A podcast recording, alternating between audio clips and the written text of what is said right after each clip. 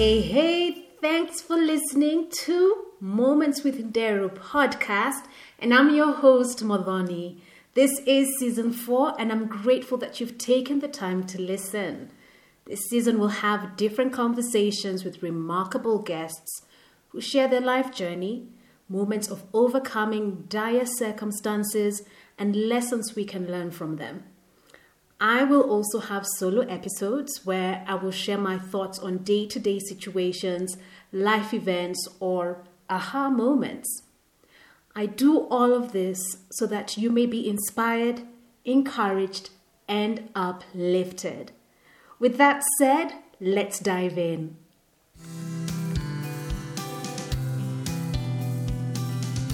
Today's guest is an author, blogger, and speaker. She has made significant business impacts in more than 30 years of her career in financial systems, consulting, and sales. She enjoys a challenge, being creative, and thinking outside the box. She has tremendous satisfaction from helping people to identify, pursue, and achieve their goals and dreams. Welcome onto the show, Hillary. Thank you. It's great to talk to you. It's an honor. So before we dive into our conversation, how are you today, and what's one thing that you're learning during this pandemic? Well, today I'm great, and one of the things I've learned is, when the whole pandemic hit, I realized I didn't have to be in a rush all the time, and how stressed out I was, just always moving, always in a hurry, always moving, and just like the whole thing, it's like the world stopped and I could finally breathe. And I realized, no matter what happens, I'm not going back to that. I'm not going back. It was like an adrenaline rush, where your heart's beating fast and I got to get here and I got to get there and I didn't have time for anything. Yeah. And now I make time. I smell the roses and I take time for the, enjoying life. And it's been fabulous. I thank COVID for that. So yeah. That's what I've learned. I mean, you and I both, I thank COVID as well. I was always in a rush, running from one meeting to another and just moving up and about. And when I look back, I'm just like, why was I so busy? But yeah, I'm thankful for COVID. Just slow things down and enjoy the simple pleasures of life. Right. Yes. So as I introduced you, you are an author, and the book is titled The Second Piece of French Toast. Could you tell us a little bit about that and why the title? Well, the title, what I tell people is you really have to read the book to understand the title. I was originally going to call it What Happened to Hillary, but people didn't like that. So I'd kind of done a poll, but I'll just suffice it to say that I was married, and I thought that my only problem was my weight, that if I just lost this 20 pounds, I would have a good life and I'd be happy. And when I started losing weight, I realized I wasn't happy. And when I stopped numbing myself with food and alcohol, I realized I really didn't like my life. But I kind of felt powerless and hopeless and like there was nothing I could do about it. But so somehow, I read Success Principles by Jack Canfield, and I started talking to people. I got out of my own head and I started talking to people and realizing, wow, this isn't my fault. And there's something I can do about my life. And so, I actually took my power back, and I took a hard look at my life. And I really, created the life of my dreams, from being stuck there to creating the life of my dreams. And I thought, what if there's other people who are in that situation where they think, I'm just stuck here, there's nothing I can do. I want to inspire them. So I didn't want to just have it be my story. I wanted it to be other people's stories as well. And so that's why I wrote the book, that if I could inspire, at least one person maybe a woman, who thinks that this is just it and this is the best it's going to get, to really taking a hard look at their life and creating the life that they've always dreamed of, then I was going to write it. So that's why I wrote the book. Interesting perspective. So how would you let that woman know? She doesn't have access to your book. She hasn't bought your book yet. How do you help her to take a hard look at herself? Because sometimes we don't want to look at ourselves and really self-examine ourselves truthfully and look at our good, bad, and ugly. In my case, I was numbing. Like whenever I would get to, like I'd be good on the diet from Monday to Thursday. And then on Friday, for some reason, I wanted, pizza and beer or margaritas and nachos. And they weren't really on my eating program. So like that, I would say if all of a sudden, whatever your numbing method is, for some people, they take a Xanax at night, or I don't even know what other people's numbing is. Maybe I know some people, for me, it was food and alcohol, I guess. For men, it could be gambling, sex, drugs, whatever. Like if there's a time when you say, I'm uncomfortable, and you do have a certain behavior so that you don't have to deal with your life, that would be like, oh, look what I'm doing. I'm numbing myself. And just by being aware of that, you can actually look and see, okay, what's going on here that I don't want to feel? And allow yourself to actually feel your feelings. That would be the first step. And from there, because, when I was in a marriage that it really wasn't what I thought it was going to be, but I thought, well, this is just the way it is. This is my lot in life. Like that was the first step. And then I could take a look at it and question it and say, well, is it? Am I really stuck here? Do I not have any say in my life? Do I not have any power? And that's where I started looking. It wasn't quick. It was painful. It was very painful. But by experiencing the pain, I got through to the other side, to freedom. So that's what I would recommend as a first step. Yes, feel those feelings, even if they're painful and uncomfortable. And just take it one step at a time. So would you say that now where you're at, unstuck, living your best life, would you say that it has been a journey that you've enjoyed, or it's a journey that you would not want to repeat it? Well, the two questions. I mean, I did enjoy the journey. And I don't think I want to repeat it. I think there's always the next thing, there's always the next issue, you're always growing, I guess. Right now I have a mother, she's 91 and she has dementia, and this is new. This is a new part of my journey. I don't like it. I'm sad. And I'm trying to be grateful to still have her, so, but it's new. It's like, allowing myself to be sad is the first step, pretending it's all fine and good. No, it's not. I would rather not see her this way, but I'm also grateful to, so it's allowing myself the feelings. And once I do that, looking for something to be grateful for, has helped me.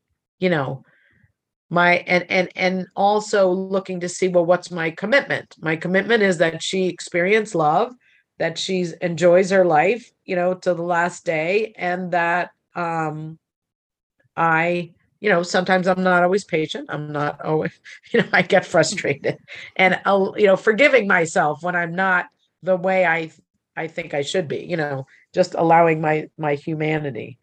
So, whatever the issue is, then sometimes there's a next one, because this is life, and it's using the tools to, be present to it, experience your emotions, and then, try to create a new context that's more empowering than, you know, my natural state is victim and something's wrong here. So, you know, using my tools to then acknowledge that and create a new one. I like the word that you've mentioned there, tools. So could you tell us the tools that you have? Do you have a course that is out there? And what do you take your people through to get unstuck? All right. So I have a course, and what happens is people, you know, if they're feeling stuck, what they do is that, you know, they sign up for the course. They can go to gettingunstuckwithhillary.com. Hillary is with one L, H-I-L-A-R-Y. And they register for the course. They come in, and one of the first steps is they get to, you know, take a look at their life and see which is the most important part of their life. They pick one area to work on. We don't work on multiples. We just pick one. And then they get to, you know, really look at that area and tell their story. And then they design, you know, what is it they really want, you know, and not listen to their brain, limit them, but really, what would they really want? And then we create a plan to accomplish that. The second half of the course is actually creating a plan where you have doable, you know, small actions that you can take so that by the end of the course, you have gotten unstuck. And people have, you know, they've really had wonderful results, and their aliveness returns. You know, there was one girl, you know, she wanted to do this thing with yoga and all that. And for years, she didn't know what was wrong with her. Why aren't I doing it? Why aren't I in action? And just through the course, she ended up putting on this event, charging people money, which she had never done. You know, she was donating it to charity, but she hadn't ever been able to ask for money. She had twice as many people as she wanted. And she was so lit up by the end. And she was like, you know, and you could see her on the testimonial. She was like, I feel free. And, you know, that's not the way she started. So that was just one of them. Another girl, you know, she was stuck at work. She just wasn't taking the actions, and she didn't know why. And what we uncovered was there was a conversation with her mother that had her stuck that she didn't know. And once we uncovered it and we looked at it in a new, you know, a new perspective, she has now gone on to be promoted, and she's one of the stars at work, like really. And I just watch and I'm like, I did that, you know, I mean, we did it together, but really that's not who she was before. So people, you know, they don't know why they're stuck. And that's by getting into the dialogue and by looking at it and telling their story and stuff, we uncover that in a natural way, and people get to move forward. You know, one woman, she started doing comedy in the 80s, and she went back to it about 10 years ago. And during COVID, she's really focused on it. And, you know, during the program, she just said she wasn't doing the work to get to the next level, and we uncovered why. And now she's a headliner. I mean, wow. I'm so proud of her. She's headlining, and so. Oh, it's just beautiful, you know, so they get to fulfill their destiny. And just like one, it's not even a big tweak, but just by being in the course, they've unleashed themselves. And it's really, really exciting to watch. Really great. Those are great testimonials. Would you say there's a theme, a major theme that people go through that keeps them stuck? It's just their... limiting beliefs that they haven't distinguished. So when you haven't distinguished a thought, so for example, recently I've started dating again, and I realized that I had this thought, but it seemed true that men lie. Like they'll say whatever they have to say, and then they'll drop you. And that came from my past, but it wasn't distinguished. Well, it was definitely limiting how I related to men. But if I don't know that, that's just the way it is. So by getting into dialogue, we can uncover, you know, by talking about it, they can say it. And then you're like, oh, look at that one. You know, it's almost like by coming out of your mouth, you get to see it, you know, whereas before it comes out your mouth, it's just the truth running your life, if that makes sense. Does that make sense? It makes sense. Yeah. So now you've highlighted that it's the limiting beliefs that's keeping someone stuck. How do you make them figure out which area they want to focus on, which area is important, so that now they can start designing the plan to get them unstuck? Well, in week 2, we actually rate week 1, I think, we rate the areas of their life. And there's a whole scale. Level of misery, is it something you can control? How important is it? And they actually rate the areas. So they pick it. And then they, in week 2, I know I'm mixing up my weeks, but anyway, week 2, they tell their story. Week 3, they actually get to close their eyes and visualize life without limits. And, what did you want as a child? I had this relationship that I wanted from a child, but it was like, I was resigned. What if there was no resignation? What if there was no limits? Right. And so, for example, the woman who is a comedian, she doesn't want the fame. She wants to master that comedy. That's her dream. So I don't tell them what their dreams are. That was hers. And so she knew what she had to do in the last half of the course to attain that. Do you see? Yeah. So I just kind of facilitate it. I don't tell them. They actually come up with it and I ask the questions. That is good to hear. If your younger self was seated across you, what would you tell her? I would say, believe in yourself. Don't listen to your thoughts because they're not empowering. And be bold. And when you say be bold how? Well, when I was young, I was not afraid. I started at a consulting firm and they had me proofreading technical documents, which was not exciting. And I just kind of popped my head out of my cube and said, hey, who's got a job for me? And I ended up getting on these big engagements. I got to go to Germany and design a resource management in Heidelberg, Germany for the Army, for the US Army, because I wasn't afraid to speak up. I just wasn't afraid. And somehow that bold self got afraid as I got older, like don't want to upset anyone, be good, politically correct, And so I would say, stay bold. If there's something that comes to your mind, say it, go for it. Don't worry about failing. If someone gets upset, you can apologize. I became like a people pleaser and doing what I thought they wanted instead of what was in my heart.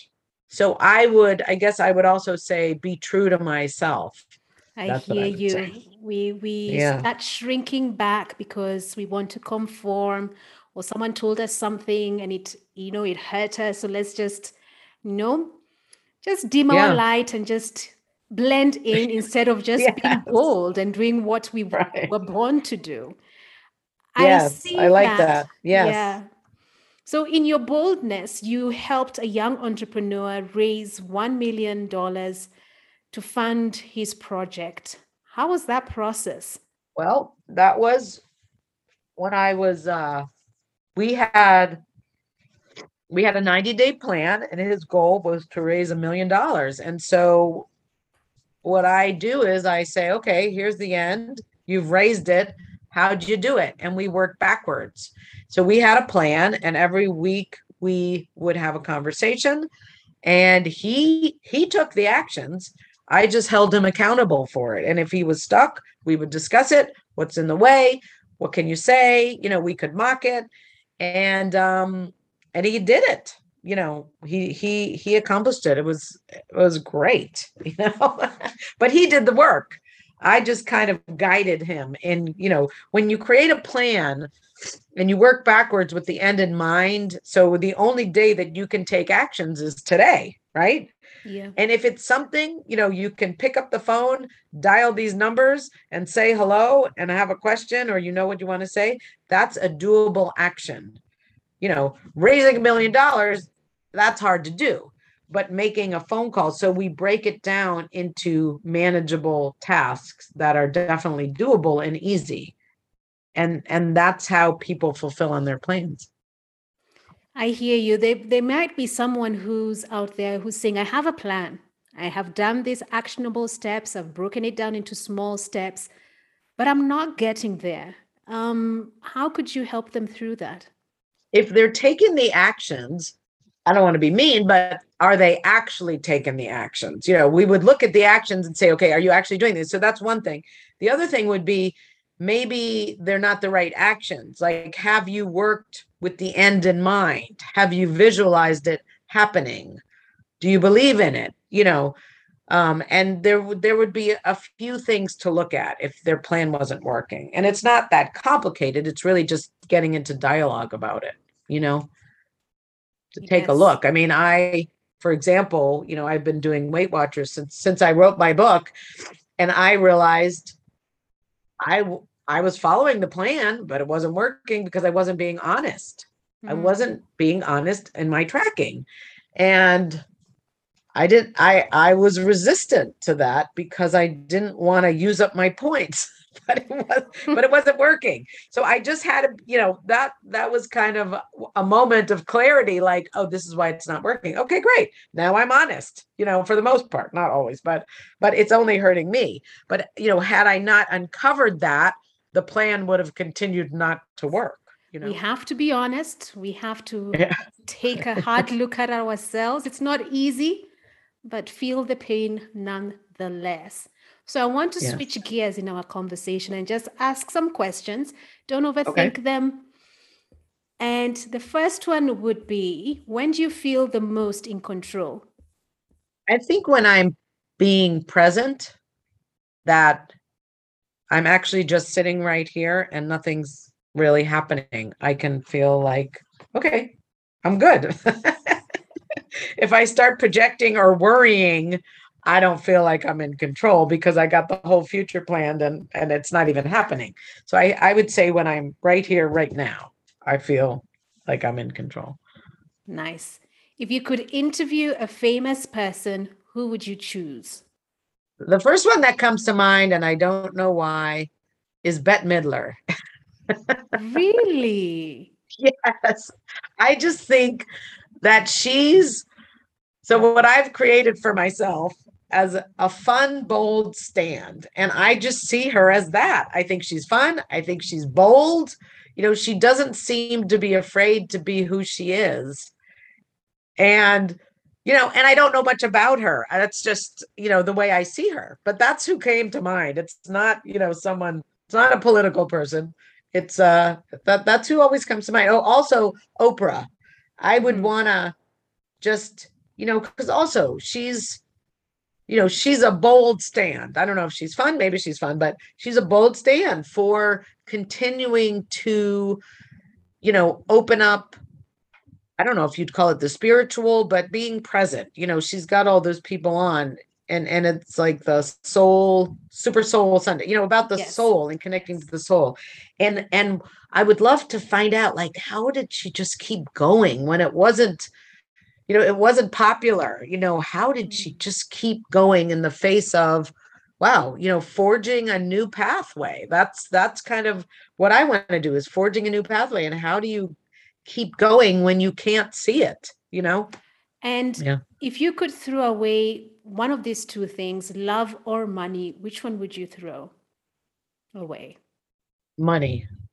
Tell us a little bit more. Why money? Well, it's not so much, I wouldn't want to give up love. That's it's not that I want to get rid of money. I just wouldn't want to give up love because I believe that accessing love, and that's one of the things I've been practicing in the last couple of weeks, is being love. And when I can be in that, I call it a realm, there's bliss and joy. And it's not a matter of how much money I have. It's really that I can connect. You know, if you ever listen to like Deepak Chopra with there's one consciousness, you know, we're all the same energy. We're all part of something. And I believe that's love. You know, it's coming from love. Anything is possible. I don't think you access that through money.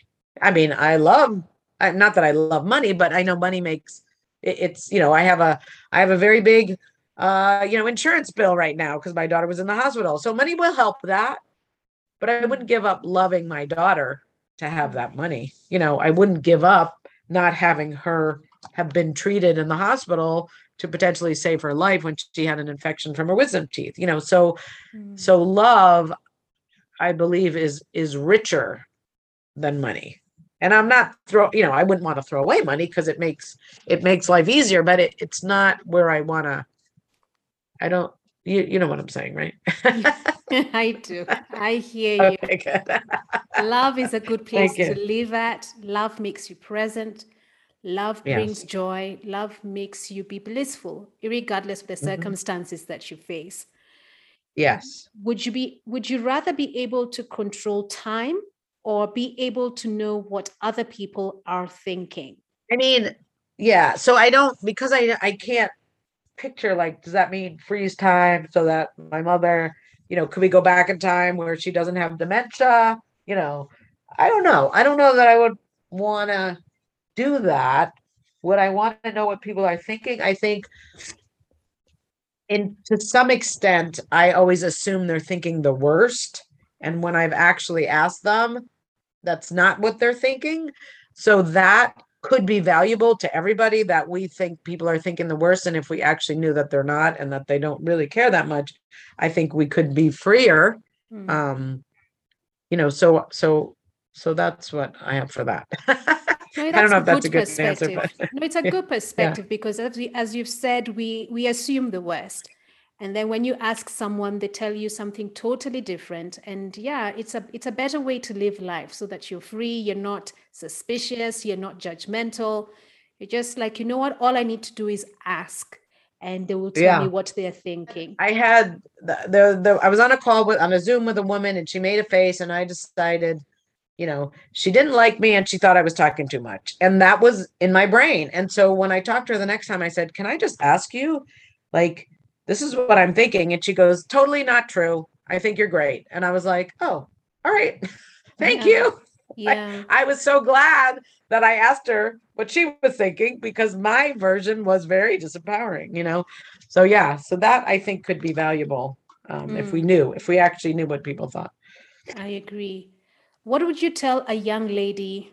She's wondering, how do I transition through life? I've been married. Now I'm facing a divorce. Is there life after divorce? How would you encourage her to take a step forward? Fall in love with herself.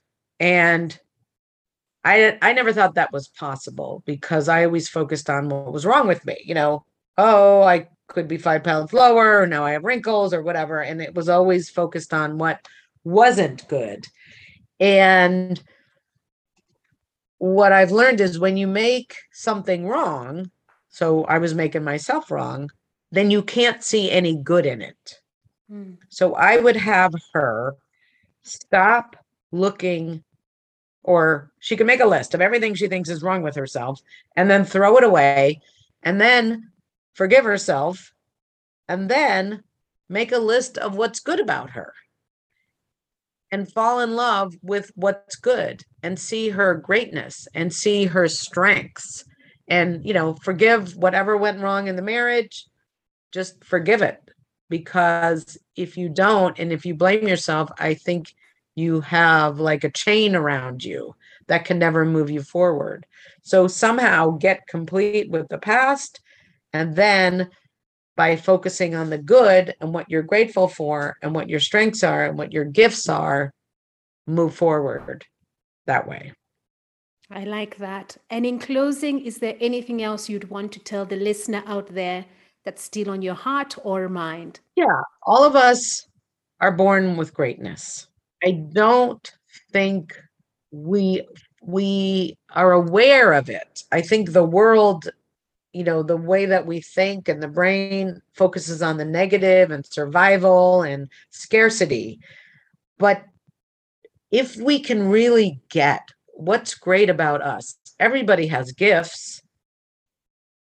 then we can get in touch with, you know, what is our gift and what are we meant to do in the world? And how do we connect with others? And how do we bring that into the world and live this great, abundant life and take off the shackles of, you know, of the mind? The mind wants us to be safe. The mind doesn't want us to get hurt, but it doesn't allow us to see our greatness and move forward and achieve something great. So that's what I would say is, however you have to do it, find your gifts and give them away. That's what I would say. Love it. Find your gifts and give them away. And with that, I want to appreciate you for coming on to the show. Thank you so much, Hillary. Thank you. It was fun. So dear listeners, hold on to these words. We are all born with greatness. Find your gifts and give them away. And until next time, stay safe.